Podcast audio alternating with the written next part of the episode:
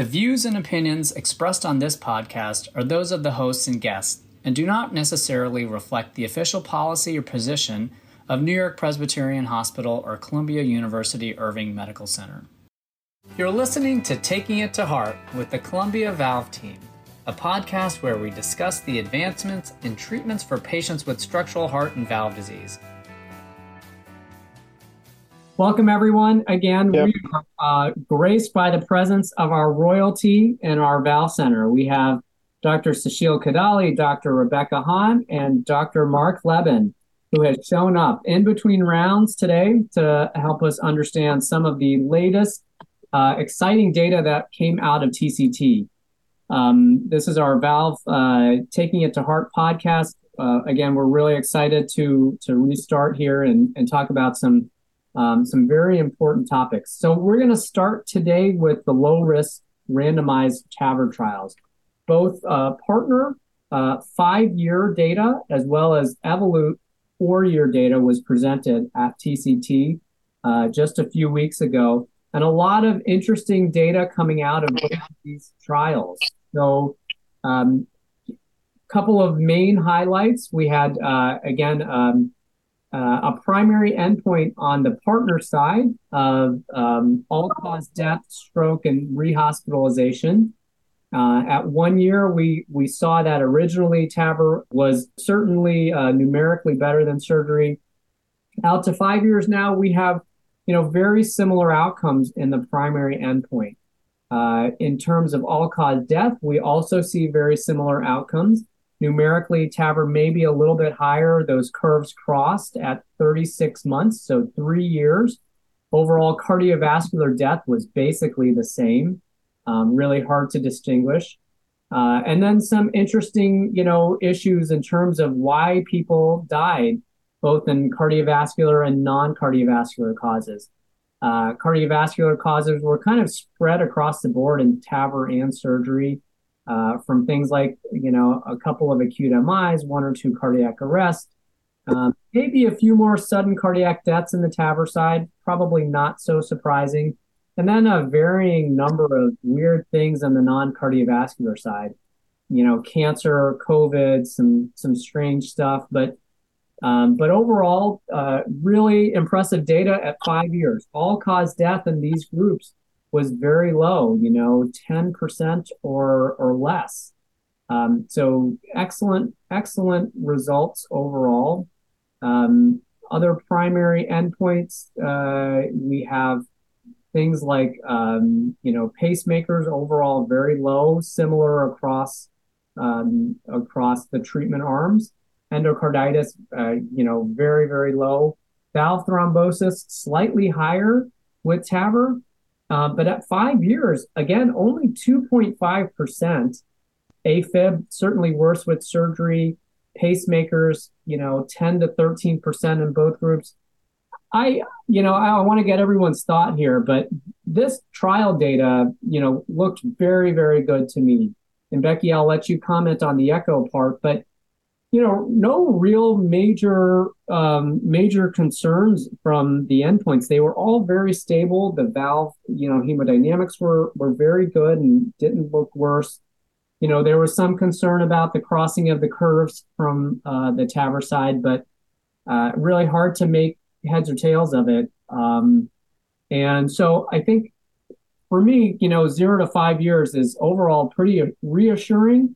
I don't see too much that's different, but I also am not sure. I mean, hopefully, we'll see that the five to ten year data yields some um, some useful information um, that helps us guide this. But right now, this is this is overall a win for for all of our patients. So I'll open up the floor to everybody to make some comments. Yeah, I mean, I think you you you you you've hit all the high points for the Partner Three five year results. Um, and what uh, you know most surgeons say, which is that you really need a ten year the ten year outcomes to to make really any comment about um, any differences should they exist uh, between surgery and TAVR. But but as you say, um, I, I, think, and you know, from what I heard at TCT, it was it was all it was all very positive. You know, the Um, I think there was an effort made initially to try and figure out why the curves um, seem to cross at least for um, or for all cause death. Although, um, you know, the for the primary outcome, I mean, that they, they, they just seem to be, or for heart, heart failure hospitalization, they seem to be narrowing, but not really, not really um, crossing. So there's there's a number of things that that I think are ex- exceedingly positive um, for both surgery and TAVR in in the low risk uh, population. And as you say, at, at five years, the all cause mortality is very low, um, and and something that uh, really is a is a, a, tribute to both the surgeons and the operators for uh, for TAVR in the trial. You know, one of the things, Susheel, I I look at this data and I keep trying to figure out what does all cause mortality mean in these trials is this really useful? You know, do I really care that someone, you know, nine people died of cancer after TAVR? Should we just restrict this data to um, to cardiovascular mortality or reinterventions or you know more heart clinically useful things? These are 75 year olds. They they probably have a, a 3% risk of dying eating at our cafeteria. How do we interpret this if we have this mixed data? I mean, I think it's a great point. I was just about to say it. I mean, people associate low risk with younger patients. This is still a reasonably elderly population in this trial, and, and events do occur. Um, and ideally, you know, we're trying to focus on cardiovascular, but the, part of the challenge is how do you, you know, the adjudication of sometimes of these events can be challenging. So that's why, you know, you know, dead or alive is easy to count. Is it cardiovascular or non-cardiovascular? People will start to debate if someone, you know, and so I think that's why it, it's a it's a much simpler tool to say dead or alive, and and and so that's why we use it. But you're right, as you get to an older population and competing risks, um, even if they're a low risk population, I think that's an important consideration. I mean, I think the fundamental question is: do, Does this data change practice or how we think about TAVR In the end, we all know that you know uh, people use the analogy tie goes the runner. If, if, even if the, if the data is equivalent, a non-invasive, less invasive procedure is always going to win whether it's TAVR or surgery or laparoscopic versus open, you know, all these things. So, you know, I, I think at this point, it, the data looks good, but we're all sort of trying to ask that 10 year data point and 10 year question. And we all extrapolate what we think about it. And that's where it gets into this sort of lifetime management. Because I, I think I'll go back to you and um, Mark and, and Becky. Um, does ta- if we can if TAVR if you're going to factor TAVR into the algorithm decision making, does TAVR have to be superior to surgery, equivalent to surgery, or is it okay if they're slightly inferior in terms of durability to surgery? I, you know, I would think you know with the lifetime management, if you have these five year results, it does.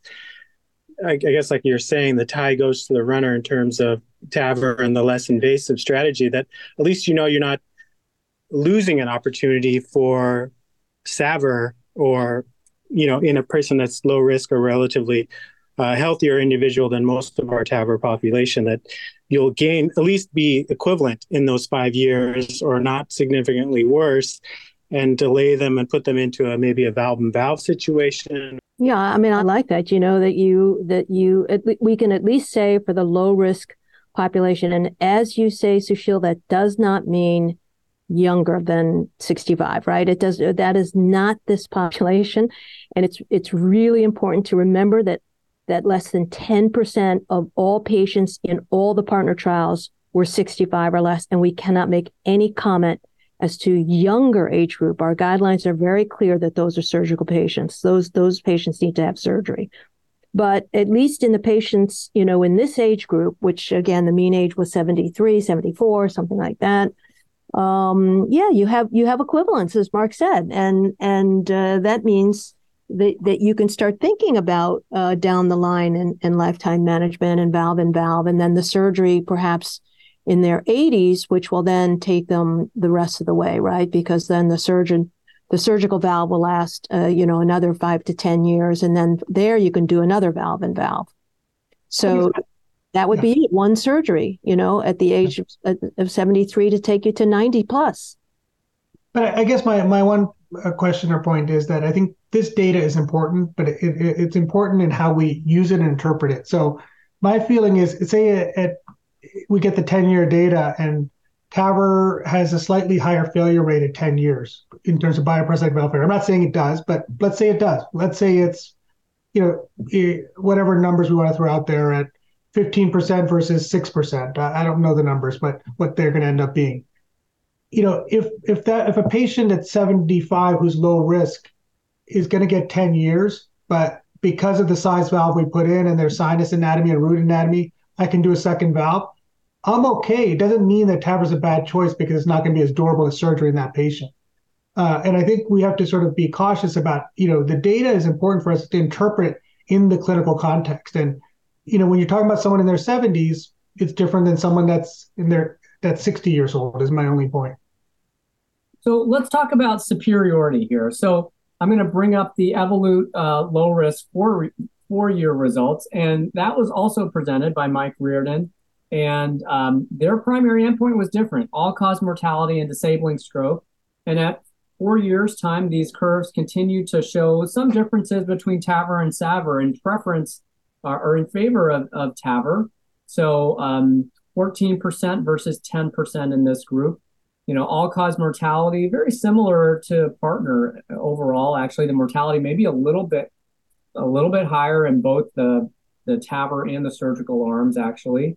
Uh, disabling stroke also just a slight bit higher, but you know the differences were enough for for TAVR um, in this trial to reach superiority uh, just at 0.05, which um, is uh, is nicely uh, at the right level, um, surprisingly. Um, but uh, you know, some other endpoints that were interesting and and you, important to know. Um, hospitalization overall low. Um, myocardial infarction low. Permanent pacemakers were, were quite different. And so when we look at the Evolut, uh, we look at maybe some slightly lower uh, hemodynamic numbers in terms of gradients and larger valve areas, but a permanent pacemaker rate at five years of 25%, um, and reinterventions overall low in this group. So overall, you know, and and PVL, by the way, in both groups, and again, this is 2017, 2016, 2017, when we're doing these trials, the mild PVL rate in both the, the Evolut and Sapien arms was 16 to 19 percent. I find that incredible. Well, but you got to back up there because uh, when we presented the uh, echo. Uh, the echo data, uh, we looked at mortality, and there was no mortality signal um uh, you know i mean we didn't we didn't we didn't have like anybody was severe so we had to do moderate and above uh, but there wasn't a signal for mortality with mild so i i just yes of course we have mild uh, we didn't have any severe.